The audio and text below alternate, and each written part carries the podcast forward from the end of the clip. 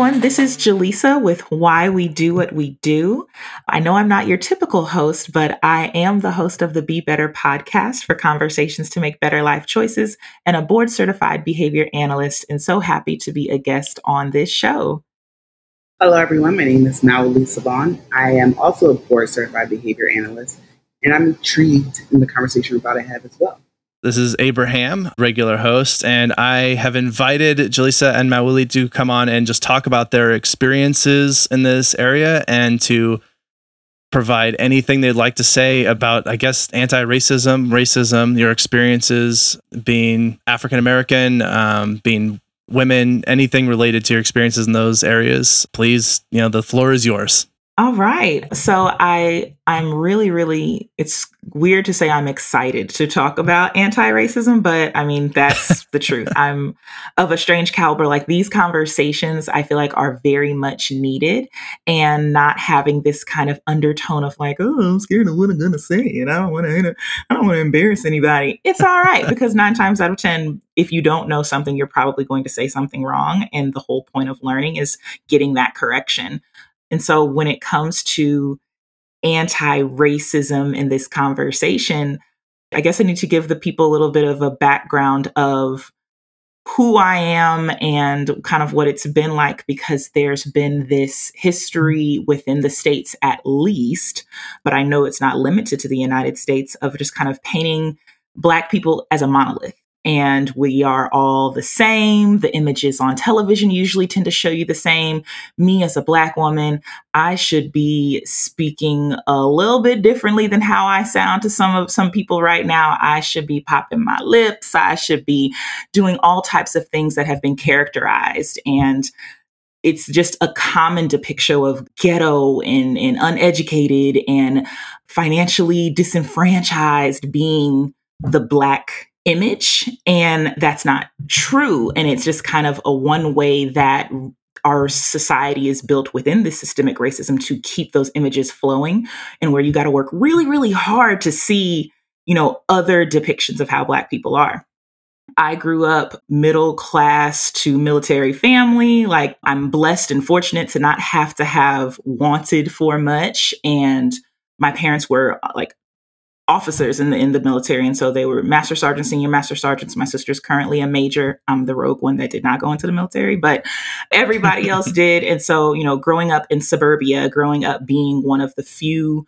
black families in the neighborhood, it gave me a different perspective of the world, and those things continued to enhance as I got older and left kind of that safety, security, military town bubble where, yes, we're used to seeing a lot of different people come in and out because it's a military town, but for the most part, those that stay, it's still not overwhelmingly diverse. It's still left a lot of room for just small populations.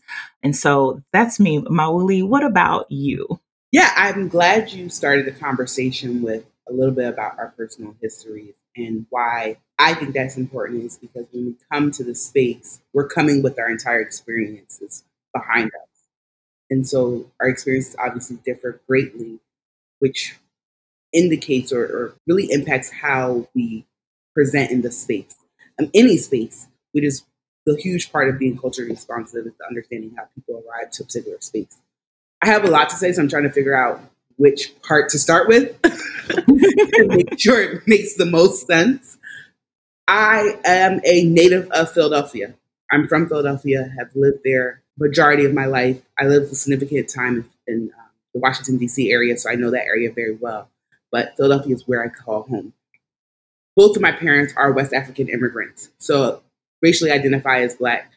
There's this other cultural piece where I am Black and I have lived the life of a Black person in the United States, but I also have this other intersecting piece of my ethnicity, which is Togolese, because of where both my parents come from. And so that definitely shapes how I engage in these conversations and has shaped my journey to becoming an anti-racist individual.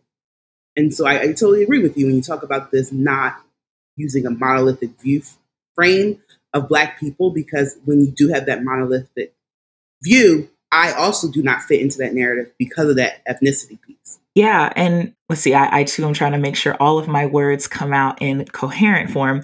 But having those different intersecting pieces of our development I know for me, I've kind of learned how to navigate these different spaces in a way that I mean, ultimately is best suited for my survival. And and I kind of reference code switching in that aspect because I think sometimes it's misunderstood as like, oh, you know, you're changing who you are to fit into this space.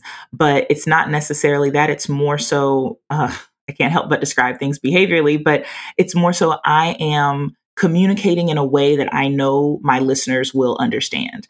And so when I am I remember being like, so I'm from Louisiana and I'm currently in Texas. And so southern country even after my parents you know retired that's where they were from. We louisiana was very much in my body. And so it would be when i would visit my country cousins on my daddy's side of town my mom would just cringe because my voice and my drawl and i just continued to to speak in the way that my listeners and what i was hearing was and it didn't help that i was small. And so yes you just kind of imitate all things that you hear going around. But even taking that out of the context of just within my family unit, it would be when I'm around white people at school. They didn't necessarily know all the references to the songs and the little bits of slang that I would say around my cousins or I would say with my family. And so if I wanted to make friends, I know I was like, okay, well, I can't talk about what happened the other day at the whoop de woo. I have to speak about something that we all finding that kind of common interest and speak in a way that I can be understood. And it's even in the navigating a professional space, kind of taking it out of grade school, knowing that there is a this kind of stereotype threat of at least I carry in terms of, okay, well, I don't want them to think that I'm too loud, even though I am really loud. I get loud and it's just a natural decibel level reading. But I don't want anybody else to think that loud because that's stereotype of black women that we're all loud and and love to talk a lot. And so I would realize I'm quieting myself. I am making sure that my volume, like being very conscious of how excited I get, even if I'm very excited. And it takes, even in that space, in the, the mental strain of therapy and figuring out, like, okay, well, you know, what can I do? Can't I do? Why do I feel this way? And it just all comes from just in my development, the little jabs and comments, little things like, what? What did you say? I don't know what that is. What? And I swear I'm speaking English. And so over time, you just kind of shape to where I can either not talk to anybody or I can just kind of subtly mold the way things come out. I don't know if that made sense, but that's kind of how I've navigated these spaces and essentially to be in a position where I am where I'm also currently in a doctoral program and again one of few black people in this program, it's an overwhelming feeling to be cautious because I don't know how other people will perceive me.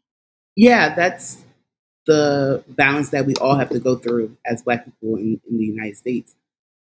I think with code switching, there's this underlying piece that we often have to acknowledge about where, where's the historical context, and then for us individually, why are we engaging in this particular practice? And so a friend and I, she's Ghanaian, I'm Togolese, and we often joke and say we learned how to code switch at two. Because when your parents are from another nation than the nation you're currently growing up in, there's this obvious difference from what you do at home and what you do outside. And you learn really quick, like, oh, this is different, right? And so there's just pieces where, like you mentioned, being able to be understood. So I'm from Philadelphia. We say jawn a lot. But when I'm speaking to people who are not from Philadelphia, I'm not going to say jawn. I'm not going to say Yami. I'm not going to say drawing. Not because I don't think those those words are good words. It's just you may not understand it. Then I have to go into a whole background like, oh, what does that mean? Then I have to explain it. Sometimes people will catch me say it by accident, but typically I just don't say to other people. So that's just more being understood. But there's this other piece about code switching where it's are you assimilating to whiteness? Mm-hmm. And I think that's the bigger question when people talk about I'm not code switching anymore. I'm not engaging in this practice because it's the annihilation of my blackness. And so if if some of the practices that you're engaging in go beyond just making sure that the, the language you use is understood by the general population, what are you really doing and what's the premise behind it? Is it truly anti-black sentiment, or is it just so you can be understood? I mean, obviously, there's just little differences that we don't use in particular spaces because we shift in mode to different environments. That's just natural behavior. Your behavior analyst. There's some stimulus control here, but but are you going beyond that step? Is always the question, and if you are, why? And that's the self reflection piece. It's not something that other people can critique you on and try to tell you what you should be doing because that's your own self reflection. Mm-hmm. And it, I mean, it it definitely takes. I'm a huge advocate of therapy and mental health. I mean, go figure. But I just, I, I really feel like everyone, every single one. I had a professor ask me like, "Well, when do you know that you need therapy?" And I'm like, "Well, the baseline is you do because to say that you don't need therapy is to say like I'm I'm perfect. My mental health is sound. I don't ever get worried, anxious, anxiety, or anything about anything. And that is a bold faced lie. And so when like learning to cope with like well how do i navigate these spaces and even my own like existential blackness crisis? Because black was defined by the media that i showed. I had to then dig deeper of to like okay well what are the differences between what I see at home to what I see on TV? And then that's why I think kind of as the years go by and we see this, you know, big movement towards really highlighting Black spaces. I mean, you know, thank you again, Abraham, for using this platform to highlight Black voices. And we see more Black stars in movies. We see more Black television. We see, we're seeing a little bit more of a positive representation of blackness to where I, it gets me excited for the future but in the same breath that kind of excited is quelled when we've got these uprisings we've got we we still are very much dealing with things that my grandmother was dealing with. My grandmother is 82 years young and she would tell me stories of how people just disappeared. It would be she's going to the store and she runs into her friend. Her friend has not seen her husband in three days and they find him hanging from a tree.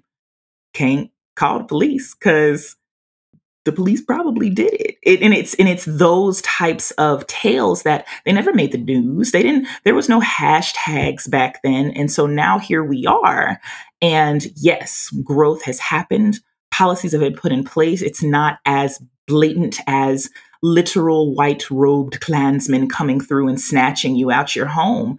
But now it's so in your face to where it's the police in uniform that can kneel on someone's neck for eight minutes and 40 seconds. They can burst into the wrong home shoot up two people who are sleeping and never have any charges for murder brought against them. They don't even, you know, I think maybe they get fired, but they're still allowed to practice in that field. Whereas there's no other profession that kind of has that sentiment of like, you know, if you were a doctor and you were just willing, you know, killing all of your patients, you probably wouldn't be allowed to be a doctor anymore. But we don't see that with the police system that has such deep roots in Klan history. Like it's it's it's hard truths and pills to swallow. And I speak not as someone who is against the police because trust me if someone was breaking into my house i'm calling the police like it's i too want to be protected and believe that they are designed and there is this kind of it's everything is like all on the most idealistic level of they will protect and serve me and my community and my tax dollars pay for them to help me. But the truth is is that i live in anxiety at the same time because i know that all those pictures that you may have seen in history books where there have been broke neck black men and there's swarms of white people standing around them at these parties at these at these picnics during lynchings many of those members of the crowds were police officials. Many of those members who were doing that were officers that in daytime drove in the police cars. And so there's a distrust. There's been a there's just a historical level of distrust for police and it's important for people to really work on rectifying that and not just getting i feel like overly emotional because of personal attacks. And i feel like i'm rambling a little bit now so i'm going to slow it down. But I just I don't even know how we got how I got to this point, but if you want to jump in. I don't call it rambling. I call it a soapbox. ah, thank you. I stepped on that soapbox real high. and I welcome the soapbox. As you were talking, I started thinking about bias and how often racial bias comes into play when we perceive Black people or when we view Black people and how it creates the perceptions that we act on and how that typically results in harm. And so when we talk about Black people being murdered by police officers uh, because of this perceived level of threat and this level of increased level of fear resulting in the Black person's death, it extends so far beyond this moment in time and space. It's the history of what it is to be Black in the United States. And it also expands through professions. And so we do know with the medical field, Black people are dying at a high rate at the hands of medical professionals because our pain is not viewed as true pain. Our advocacy and the words we're saying are not heard the same way it's heard from other people. And so when we're crying out for pain, for treatment, for care, whatever you need from a medical profession, you're not getting it because of bias. Then we can talk about, and you, you and I are both in the school psychology world, mm-hmm. talk about soapbox.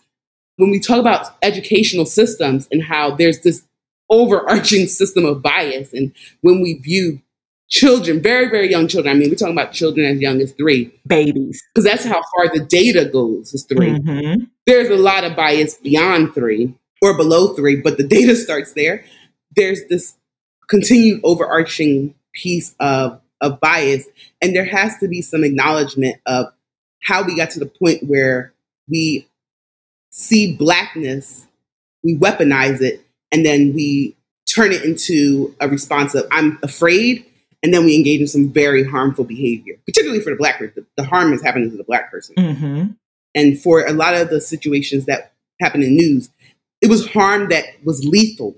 It's not simply, oh, you hurt my feeling. No, these people are now dead. Yeah. And it's, I mean, just even getting with going kind of touching back on that school soapbox, because that's that's really where I feel like lots of things begin because America has like mandatory free public education. Lots of the conditionings that we're experiencing happen in school because before then you only knew what you knew. You knew your mom, your dad, your immediate family and all was right with the world. You know, it's it's a really really beautiful thing looking at the purity of children across all races before they start getting exposed to these more bias practices. And because there some of these biases are implicit, the people who are doing it don't even know that that's what they're modeling in front of their children, but that's what they're seeing. And up until that point, they didn't know. I think many of you may have seen like the viral clip of the black boy and the black and the white boy who thought they were twins because they had the same haircut. And they were just we're twins and we look alike and our birthdays are the same day. And it was super adorable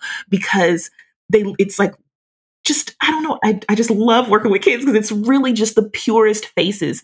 And then it's not until they start seeing in school classrooms well you know nobody wants to sit with me the teachers are making comments like, oh, you know, do you know what it's like to have clean water? You know, it's kind of like, oh, okay, all right. But because they're small, they don't know these things. They're little snickers that come from it, just slowly starts to build. And then in that weaponizing of blackness, I know there's there are studies that kind of see like children across different races. So, black children compared to white children are not viewed the same age. So, black children are usually aged a whole lot more than white children are. So, you've got that. And so, it's imagining a five year old girl, but you think she's as big as a 10 year old. And now she's having a tantrum like five year olds do. But you call the cops on them, and the cops have to take her away, and they institutionalize this girl.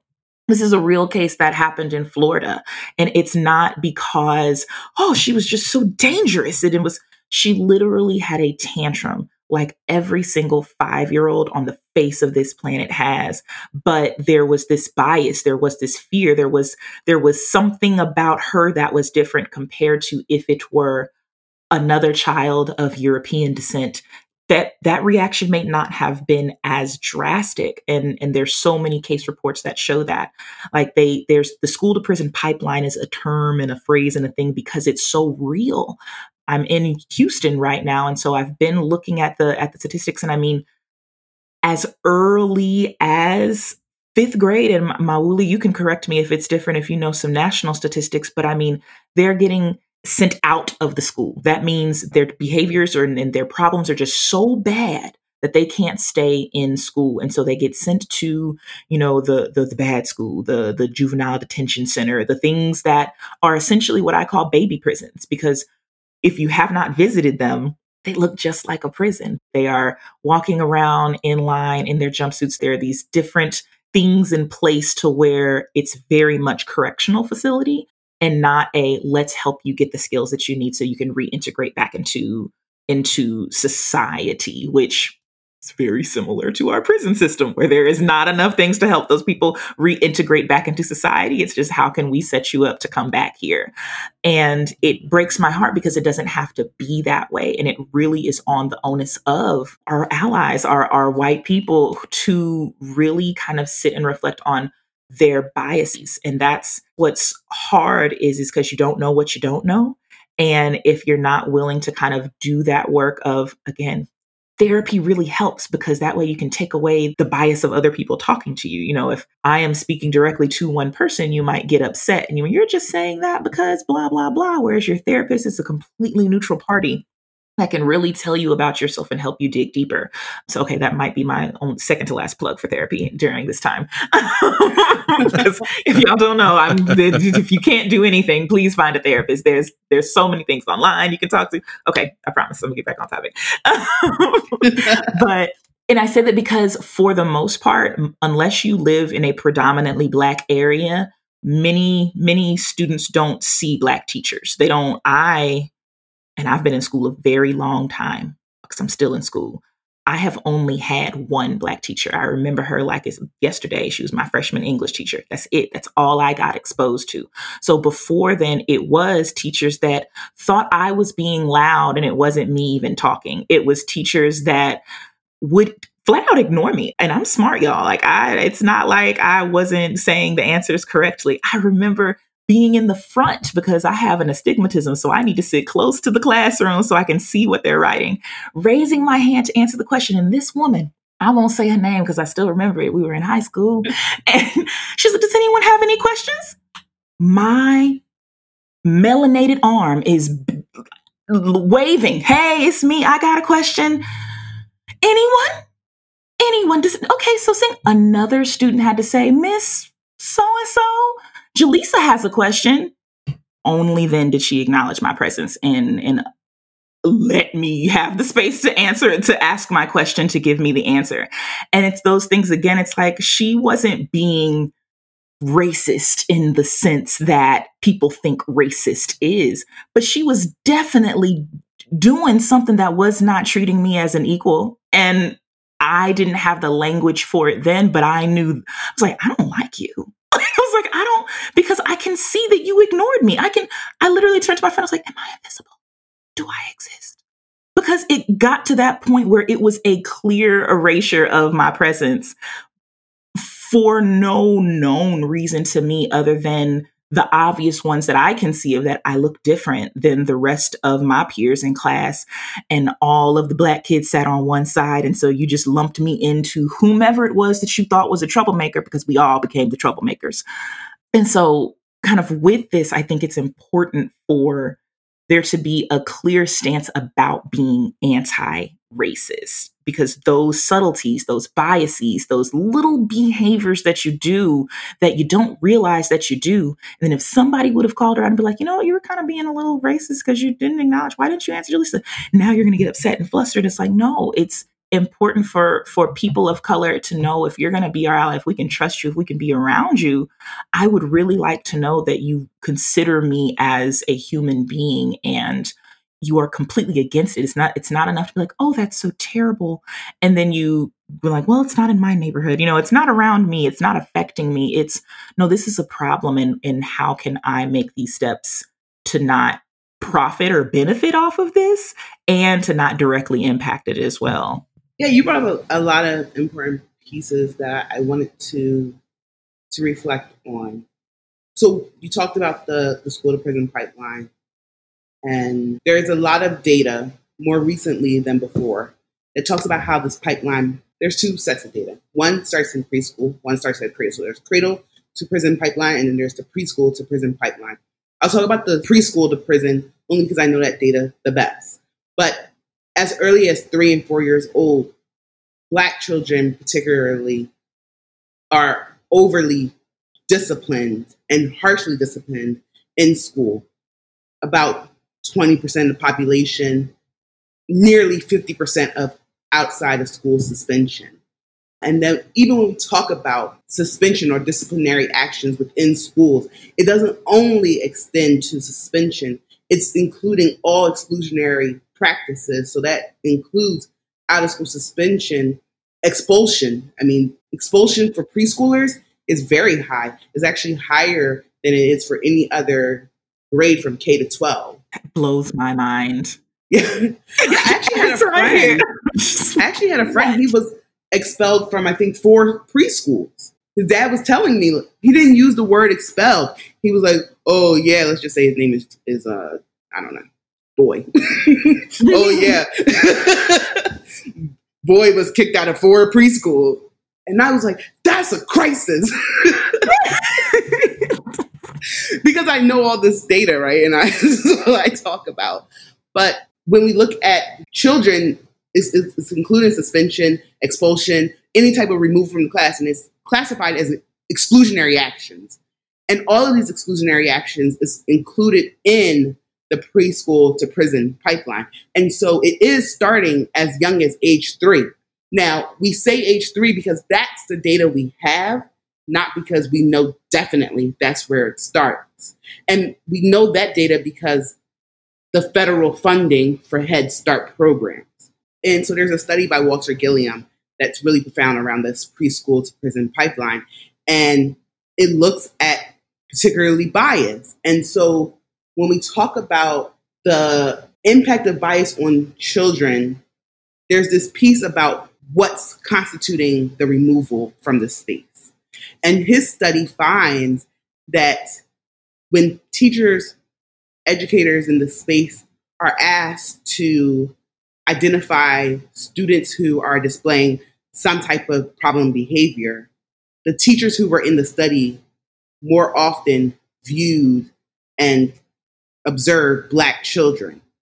And so, just in simple terms, someone tells you, okay, I want you to tell me when someone acts out or misbehaves or you know does something that's not supposed to be happening and then you go directly and look at the black children that's a level of bias but individuals who are the participants of the study did not know that's what was being measured. They thought they were just there to observe problem behavior. And so, using an eye tracking system, they were able to measure the tracking of the eyes of the individuals in the study. And so, we do see that even when a behavior is not happening, the adults in the study identify that behavior was happening, and particularly with Black children.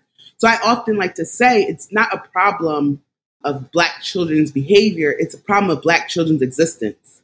Just existing in spaces with Black skin is seen as deviant behavior. And that's why we have this huge problem around over discipline and inappropriate discipline of Black children in schools throughout the educational continuum. And then we can even, like you mentioned, being in a graduate school program, expand this out into the educational continuum of higher ed and how there's a lot of disparities throughout that program as well. So that's one piece I did want to reflect on. There's this other piece that starts to come to the forefront during the Brown versus Board of Education litigation that legally integrated schools. And Mimi Clark, Dr. Mamie Clark, I've always been saying her name wrong. I need to stop doing that. But Dr. Mamie Clark talked about how are children viewing themselves? And so there's this very famous doll study that most people do know about. And it, it was recreated not too long ago and found the same mm-hmm. same results. But what it shows is that there's this view of from Black children of themselves that connects to a lot of beliefs that are detrimental. Mm-hmm. And there's also studies and data that talks about how these negative attributes are attached as early as three years old. And so when we think about small children, I mean, three years old, like you said, they're, they're babies. They're already developing this sense of negativity somewhat, not because of innately who they are, because they're beautifully made, but because of how we socialize individuals in this country. Mm-hmm. We're all socialized under this aura of white supremacy. And the resulting factor of this aura of white supremacy is that Black children do not see themselves in the way they are truly, who they truly are. Yeah, I mean, you definitely hit lots of nails there. And when it comes to kind of just this, I want to unpack white supremacy because I know that just it can ruffle a lot of people up, just not really understanding what is meant by that phrase. And again, it's always like a very common connotation with the KKK. And the KKK is, is just this terroristic group that is so massively attached to white supremacy and racism. But I'm here to tell y'all now that that's not the only kind of manifestation of white supremacy and racism. White supremacy, it simply means that you believe that something or someone is superior compared to others strictly for their complexion and their complexion being as close to whiteness as possible. And it's one of those things because white supremacy is global, just like anti blackness is global. Because, just kind of under that historical context, European colonizers went everywhere that the brown and black people were. So if you go and you're taking over these countries and you're you're doing these war tactics of literally breaking down people's cultures and you're only putting your signs of beauty, you're telling them that their ways are impure, you're doing all of these things to really crush that and and I'm saying you're in terms of the historical context and not for individuals that are specifically listening, but in the reality of it, you profit and benefited from those if you are a white person. And so, existing within a system that thrives off of racism and white supremacy, you fail to see how harmful it is to other people who are not white. And when you said the things of like, you know, how how we perceive ourselves, like I remember being a young girl and I wanted my hair long and straight. I wanted my hair long and straight oh, I didn't think my, I, I, was, everybody else had long and straight hair. And I just wanted my ponytail to swing. Like I just remember begging for a way for my ponytail to swing because it didn't. My hair just stayed in the air. And it was always a source of interest at slumber parties that the few that I got invited to of white people when I was a child until I did. I got my hair chemically straightened, and you'll see a lot of this process because it was all my Barbies, all my things. Like even though I was getting the black Barbies, the black Barbie's hair was still straight. And so it's just I I applaud the Barbie company and Mattel just kind of through their growth through the years because now you're seeing all different shades of Barbies, all different textures of hairs of Barbies, different disabilities, different sizes. Like those things have to be represented because it, it's not just it's not just one way. And kids pick up on that. Kids pick up on, I don't see anybody else that looks like me, whose hair looks like me. Nobody has to worry about wearing a do rag or a bonnet or tying down where I go. And now I'm embarrassed because my bedtime routine is a whole lot longer than Susie's, who just gets to lay in bed and tousle her hair and shake it out in the morning and go. It's those little things that we fail to realize in comments like, I like your hair a lot better when it's straight that is something that you didn't realize was racist, but it's racist. And it's a matter of like, well, why? Why do I like your hair better when it's straight and not the way it grows out of your scalp, like my hair grows out of my scalp? Oh, it's because it's different than mine. Oh, it's because I was believed and I was raised to believe that only straight hair is beautiful.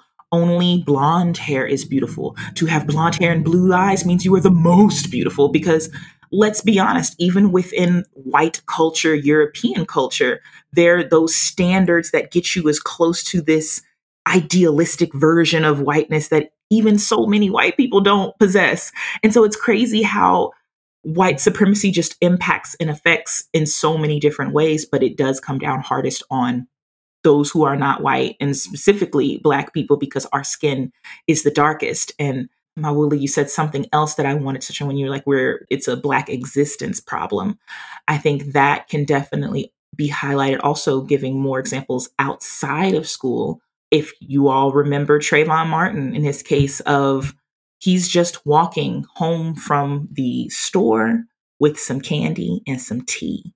He was not doing anything that was problematic that no other child who went to go get some snacks in the neighborhood did, but simply because he existed in a space where this man who is awful felt upon himself that he didn't belong, felt upon himself that he he should not have existed there. That his murder was and then also the trial just all of the things that enrage people that the reason why there are riots still happening right now is because those systems have not changed. There there has not really been a massive impact of why do you think a black family does not belong in a very nice clean HOA protected neighborhood? Why do you think that it is odd when when there's another person of color there it's it's those questions that you've got to ask because didn't I work hard and buy this money, get this money and buy this house and live there? And if my family wants to come over, they can come over and we have cookouts. And yes, there's going to be an influx of othered people only because you've the community is not a majority of black people. And it's also dispelling this notion that again black people are just inherently ghetto and we can only live in the ghetto and our houses got to be broke down or when they move in it's like oh there goes the neighborhood, which historically again white flight is a real thing. It's when too many when it's like okay we're trying to balance out and make it a more diverse community. Now everyone else moves away.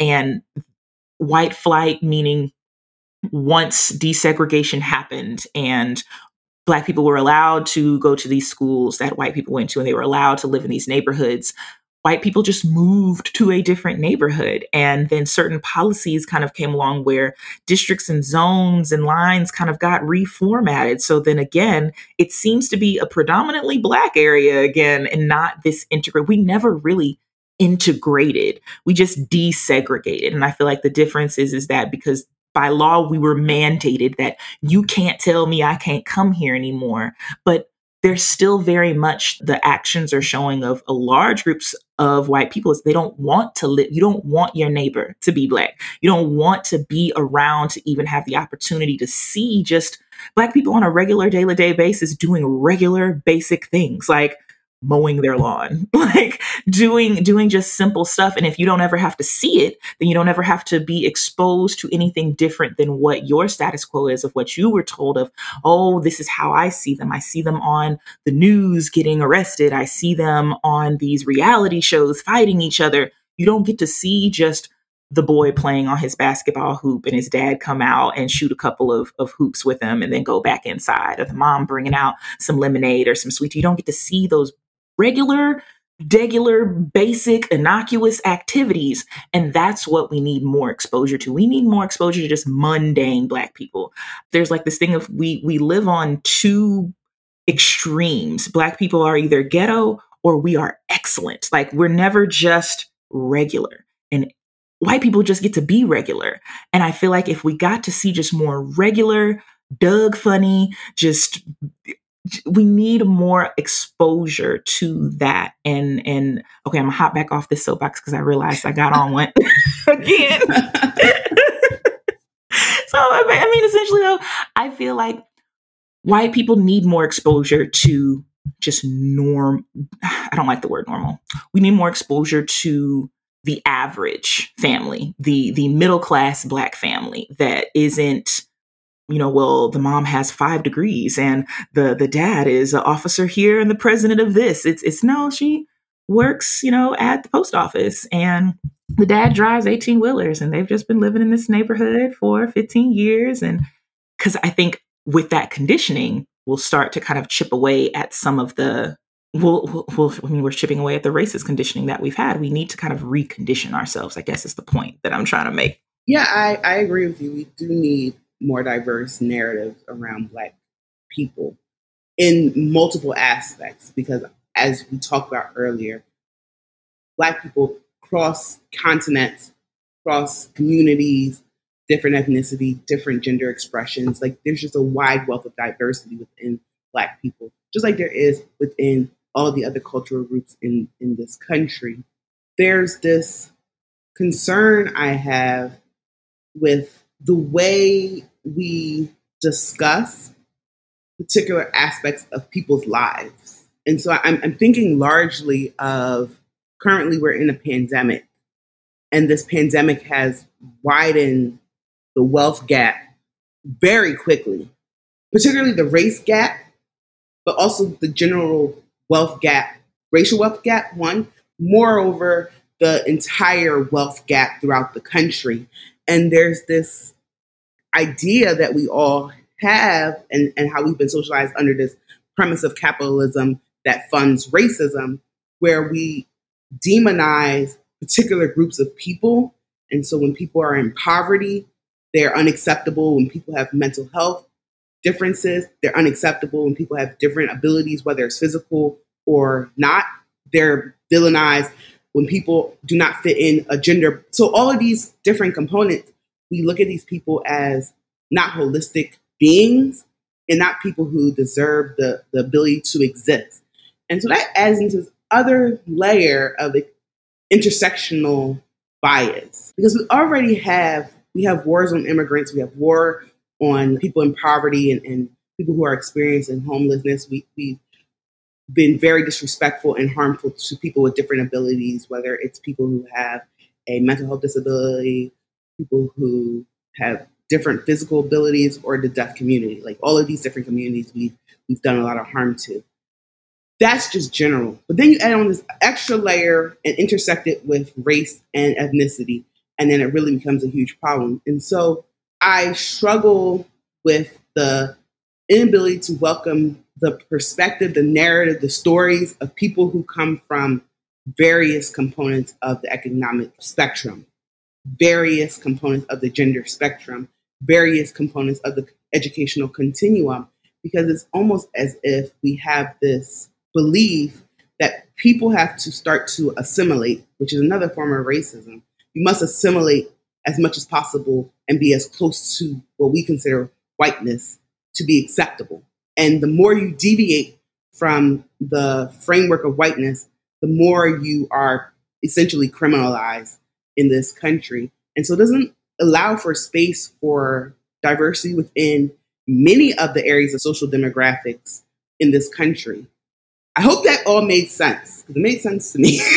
yes, yes, it it does because we our country. It's always. I mean, okay, I'm going to take us to history class. Just not in the in the we're going to go through all of the country's development, but just in thinking about what we were taught about history. And we were taught that America is land of the free and home of the brave, and that, you know, our founding fathers were fighting for their freedom against the, the puritanical, you know, oppression of Britain. And they, woo, American Revolution, Fourth of July. Like we we were taught these things. And I remember learning these things. But then it would kind of like be this little bit of the shadow that the, the elephant in the room that was never really touched on was just how deeply, you know, during that time, I mean, black people weren't people. it was during all of that time while we're talking about the Constitution and all men are created equal. In that phrase, all men are created equal. The founding fathers literally like should have put an asterisk at the bottom of their long document. It was like excluding Black people, Native Americans, women, you kind of get a pass only if you're married to one of us. And, you know, it just, it was not all inclusive. And I think that kind of using that term without understanding like okay well that was that was history. Like during that time it says in our documents that black people were chattel. We were three-fifths a person. We weren't even a whole person. I don't know what the other two-fifths were but we were three-fifths of it. And so keeping that in mind of that is our starting point. That is our baseline. That is our indoctrine. That is in our documents that are still preserved in our capitals and it, it, to this day and then you now jump forward through history, not really touching on how other people of color have impacted the development of this country. It's more so, it's very, very whitewashed history of, you know, yes, and then, you know, this happened, or all of these inventions that I learned that came from Black people that I never learned about in school. Like all of these movements within, beyond Martin Luther King. I didn't learn about other than unless it was from my family or from my church. And so I know if I wasn't getting exposed to it in school, my white friends weren't getting exposed to it in school. So they don't know. They don't know these things. So then now we take it into 2020 where we've got these statements. We're, we're declaring Black Lives Matter. We are just making a sentence that we learned again in grade school, a declarative statement, if you will, that Black Lives Matter with a period at the end but somehow it gets flipped around to we got to say all lives matter too because we're we're talking about everyone. Well, I get really turned off because again, all doesn't mean what all what we tell ourselves all means because in our documents when it said all men are created equal, it was not including. It was definitely not the word that we are like all means everything and that is around it it doesn't mean that. I think we need to rewrite the definition of all because it's never meant that. And so until you explicitly state what you mean when you say all, which means you need to say, if you just feel in your heart that you've got to say all lives matter, you need to also follow it up with this includes Black lives. This includes trans lives. This includes women's lives. This includes anyone who has a disability's lives. Like you've got to be specific because it never meant that. And in school, it never got down into the nuances of that. And so it really takes you having to be at a point where you can reflect on, like, man, what were we learning? What were we learning? We learned about Thomas Jefferson, but we and all the things that Thomas Jefferson did, but we never learned about all of the children he sold because he was raping black women on on like his his property. We, we weren't learning about those atrocities where then now you have everyone's very upset because they're finding out that, you know, Jeffrey Epstein was was sex trafficking and all these things. Like our founding fathers were doing the same thing. And it's only until we can really really pull back the curtains and and look at all of the ugliness that that America has in this pretense of this beautiful ideology. Like the things where the founding fathers messed up is that they gave a fantastic ideology. They sold us this dream of freedom that we constantly get a chance to fight for. And that's why we're still fighting for it. But this time, I feel like in this wave where all of you who are listening now, you saw the title said anti racism. You could skip it. You could have been like, I don't want to listen to this, but you chose to listen to it. And so I definitely give you kudos if you've made it this far because it's been some things that you've had to think with and resonate about. But in this moment, it's not the civil rights movement of 1950s that we learned about. And oh, there was a bus boycott. And then, you know, they marched across a bridge. And then, you know, the rights were passed and blacks were freed and Jim Crow was gone. Yay. It wasn't that. Like, I was, you know, two, I think two weeks ago, I learned that the bridge that they marched across in Selma, Alabama, Alabama was named after a Grand Klansman. Like, what? What? No, you don't know that. You're just like, oh, it's it's this distinguished man of our town. Your distinguished man of your town sucked, and he got a bridge for it. So it's kind of like you gotta separate that out and and and really look at everything, all of the pieces.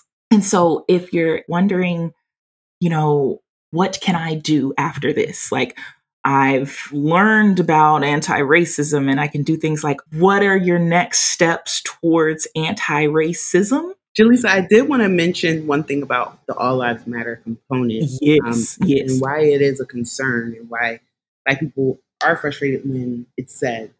Because there's lots of evidence. We're behavior analysts, we like the data. And so there's bring on the data. there, there's mountains of data that echo or that shows black lives do not matter traditionally in this country and globally. Mm-hmm. And so it's a response to what has historically been happening. Like you mentioned, if you're going to say in your legal document that Black individuals are considered partial of a person, then you are saying Black lives do not matter.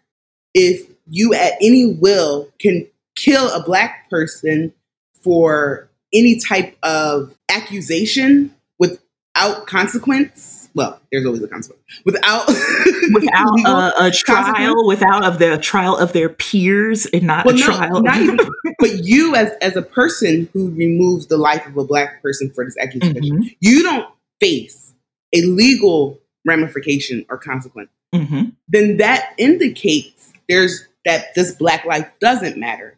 And so the response really is wait, wait, wait, wait, wait. Black people are being killed, their life is being removed. We're saying their lives matter. It is not a removal of all of the lives of other people. It is just a, a response to the behavior that is signaling that our lives do not matter. Mm-hmm. If we truly look at many of the movements that have occurred prior to the Black Lives, the current Black Lives movement, all of these movements have not only been for the advancement and liberation of Black people, but for the advancement and liberation of all people.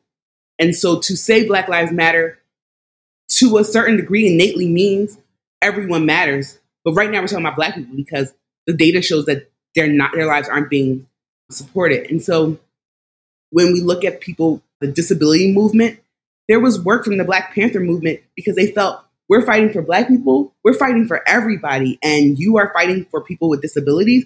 How can we support you? We know that Mhm. even now, recently, as as recent as June, there people are still benefiting from the work done during the Civil Rights Movement and the Civil Rights Act. And it's not only Black people who are benefiting; it's a lot of people, even immigrants. As a person whose parents are immigrants, there are a lot of benefits that we were able to civil rights that we were able to obtain through the fights of Black people historically in this country. And so, when we look at our history and the movements that have taken place, they have never been to be pro-black or to be for the advancement of black has never been anti-white, which is what the narrative has been created. Mhm. It has been for the advancement of everyone, but right now we need to talk about black people because they're just suffering so much. Yeah. And as you were talking, it made me think also, because you're absolutely right, other groups have benefited from the civil rights movement, from the efforts of African Americans really fighting for their piece of the American dream. And I wanted to touch on the fact that just because you may be a person of color, so say you are of Asian descent, you are Hispanic or a part of the Latinx community, you are anything other than white and also not black, you too can also be racist. It isn't an exclusionary part of like, because you are, if you have taken too much into assimilating into whiteness and you've removed yourself and you you kind of start to project some of the same things that I mean we all get exposed to. And it's a piece of not also knowing the history of how much black people have helped your families of if you're families of immigrants really thrive here I was listening to another podcast and they were talking about how it was the birthday of, I wish I could remember the young lady's name. I want to say her name was Lakeisha, but it was in the 90s. I think she would have been 40, but when she was 15 years old, she was leaving a convenience store. Latasha. Latasha, thank you for that correction. But she was leaving a convenience store and the owner, who was Korean American, shot her in the back of the head. And the only consequence that came from him literally murdering a young black girl because she, It was a woman. thank you so much. See yep the, uh, the, the woman murdering a young black girl trying to get some juice that day was that she had to pay for the funeral costs. And like you said there wasn't real legal consequence for that. And so that in addition to the police who were who beat rodney king kind of was the catalyst for the riots in the 90s and history just continues to repeat itself. Like it's crazy how much we can look into the past and basically predict the future. Like i know the trial for george floyd's killers have has not begun yet but it's one of those things to where if we track behavior and we you know graph these things as they come if there is not a guilty verdict when the whole world saw it it's not necessarily to say this as a threat of like, oh gosh, it's good, but the behavior that follows is civil unrest because there has been a drastic, blatant example of civil rights violations. And so it's really, really imperative for everyone involved if we want to see this world change, if we want to see our status quo shift from what it has always been, literally again, since I mean, since every person in my family has been alive, my grandmother should not still have to be nervous for her great grandchildren to go to a party somewhere. Like I shouldn't be clutching my pearls and having to pray super hard at night for my nephew to go have fun when he was in high school in Alabama and he was one of the only black kids in Alabama. And I've got to, we've got to do drills. I'm like, hey, buddy, if there's, you know, drugs at the party, what you gonna do? Well, I guess I'm gonna have to leave. I'm like, yep, that's right. Like you're gonna don't if if a fight breaks out, what you gonna have to do? well, I guess I'm gonna have to leave. Yes, that's right. Because when the cops come, when people call on just this regular house party, high school party that got a little crazy, like all the movies that we get to see, it's not gonna go down like, you know, some Hollywood dream of like, okay, they get off and they get to record something cool for Instagram and then, you know, they get scurry off with the warning. Like, no, it's gonna be him getting singled out because he is black, even if he had nothing to do with it. And so it's just this for my own personal benefit, but for the growth of our society, I'm hoping that everyone kind of looks deeper into how they can dismantle this system. Because it's possible. It's it's not something that has to last forever. It's just a matter of being very very conscious of what you're doing and who you're supporting I'm gonna try to not get political, but it's it, it's hard because policy. Like we we've got to make sure that you are selecting people who reflect the policies you want to get changed. And so it's a matter of if there is someone who is vehemently anti-immigrants anti blacks, says that Klans people or people who have been affiliated with white supremacist groups are fine people. Those are not the, the reflections of an anti racist. Those are reflections of someone who really, really benefits off of the oppression of others.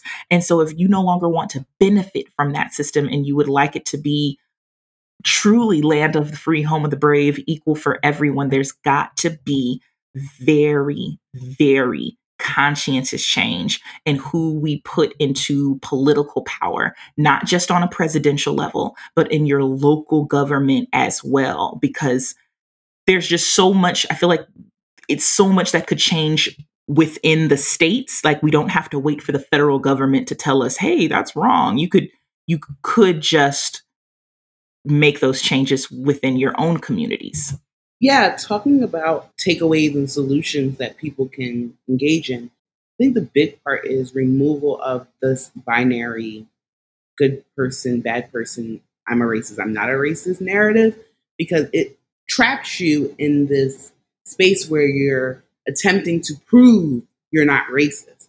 And so, unfortunately, because of history and how race as a social construct has been developed and used from Europe to the United States, we all really have adapted some of these racist ideas globally, the entire country. I mean, my parents were born in colonized nations. Like they're the nation they were born in was colonized by France when they were born. And my parents are not that old. I'm very young actually. and so it's a global issue, but our work is really analyzing our thoughts in the moments that they're happening and having these self reflections. Because if your goal is to just prove you're not racist, that's not helpful in removing the harm that's happening to communities. The re- work of reflecting on, on the things you're doing, if we're, we're all behavior analysts, when we're analyzing behavior and we're writing FBAs in schools, or we're writing treatment plans, or we're developing programs in homes and communities and group settings, are our practices that we're doing culturally responsive and is it grounded in anti-blackness? Is our treatment plan bringing this child closer to assimilating to whiteness or making them more success, successful and healthy in their environment where they currently are? Like there's a lot of questions we currently have to have and really reflecting on what we're doing because it's not about the use of, of racial slurs or the vi- physical violence towards black people and other people of color, the indigenous community. It's not those acts that we're only talking about. There's other subtle things that are happening every day, moment to moment, that continue to perpetuate tremendous harm to communities. And so, just because of time, my biggest takeaway is self reflection, continuous, continuous self critique. Yeah. And if you're struggling with self reflection, this is my last therapy plug. Go to therapy. Go talk to somebody about it. Be like, I just can't reflect. When I look in the mirror, there's no one there. I have a hard time doing it. Go talk to an unbiased person so that way you can speak freely. If you're if you're still taught up like, I don't I don't know, I want to say things and you know, well, you know, I really want to ask these questions. Therapists can really, really, really, really, truly help you with it like a licensed mental health professional not just someone who's read a couple of you know therapy blogs like a true licensed mental health professional. Okay that's i promise my last time i'm going to put therapy. Yeah and, and, as professionals whether we are individuals who, in, who do provide psychotherapy behavior and analytic therapy or we teach like if we're in a space individuals, there's this requirement for having some racial literacy. And so Dr. Howard Stevenson from University of Pennsylvania does a lot of work on understanding racial literacy. And so if you, you are seeking a counselor, you want to make sure that they understand racial literacy enough to help you understand your racial bias. Because mm-hmm. there's a science to implicit bias. There's so much work that talks about what implicit bias looks like in the body and in the, in, and in the mind and how it presents itself. I know that's mentalistic, but uh, I'm sorry. it's all right. It's all right because I, I am super interested in, in in studying implicit bias. So this is great. Abraham, you can, you can this is cute. I want to be mindful of your time here, and also if if you're willing, I, I would like you both to have the last word in this conversation. Uh, my specific intention was that you would have the first and last word.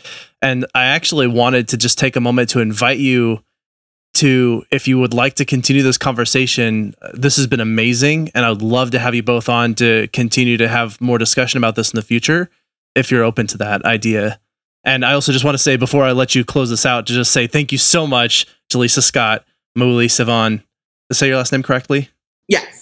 Okay, for joining us in your in your thoughts. So I'll, I'll let you guys close out however you'd like. We always like to end on recommendations if you have any literature or, or anything like that. But really, and honestly, uh, and however you'd like. Yes, I would. I would love to. You know, thank you so much again for providing this platform, and I've thoroughly enjoyed this conversation because I mean, it's me too.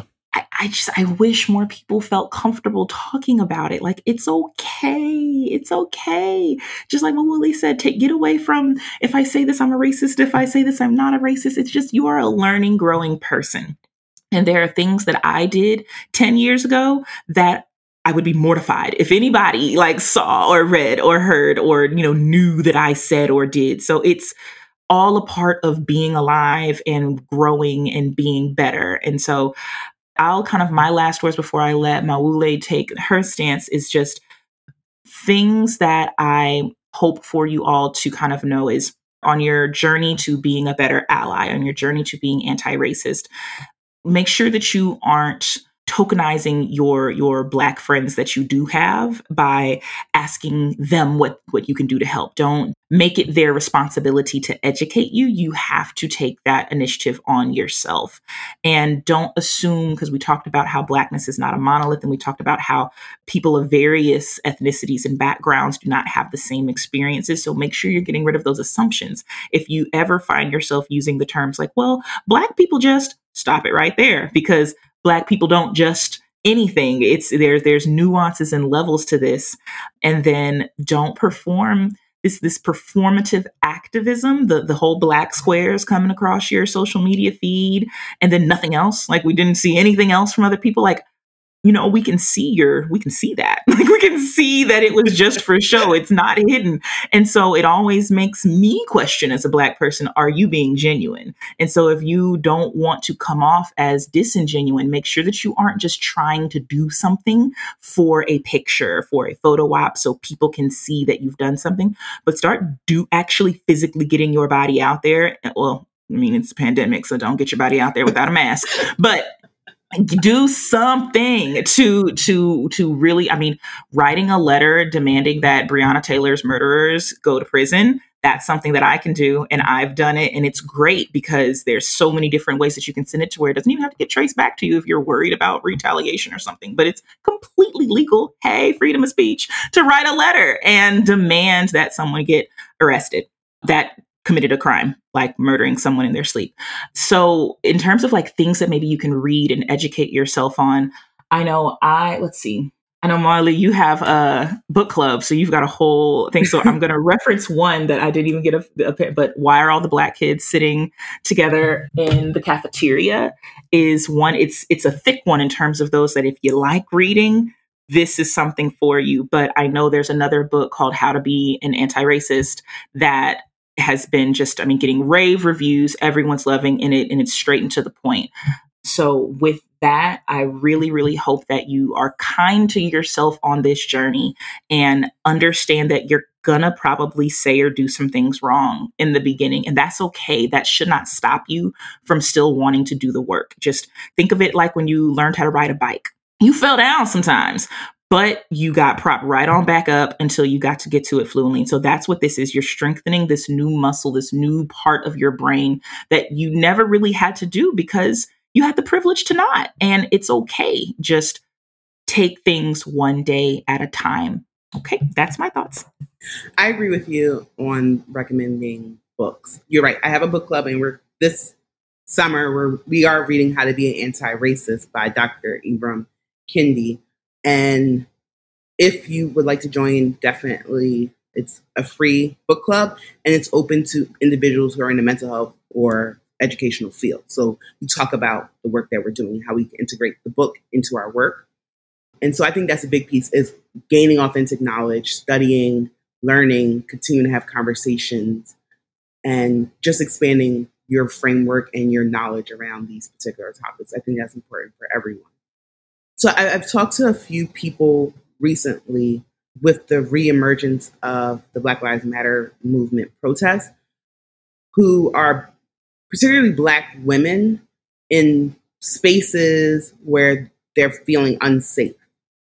And so I, I extend an invitation to anyone who's maybe on this call. I know the field of ABA is not racially diverse. And so if you're on this podcast or you're listening to it and you feel like you want to talk to someone about maybe a challenge you're having at your workplace, I'm always open to listen to people and kind of talk to them and even strategize a little bit from what the next step can be. You know, we could talk about things like that. I also have a recommended book list that I like to send people. So if, if you're interested in other books you can read, definitely email me and I, I can send that over to you.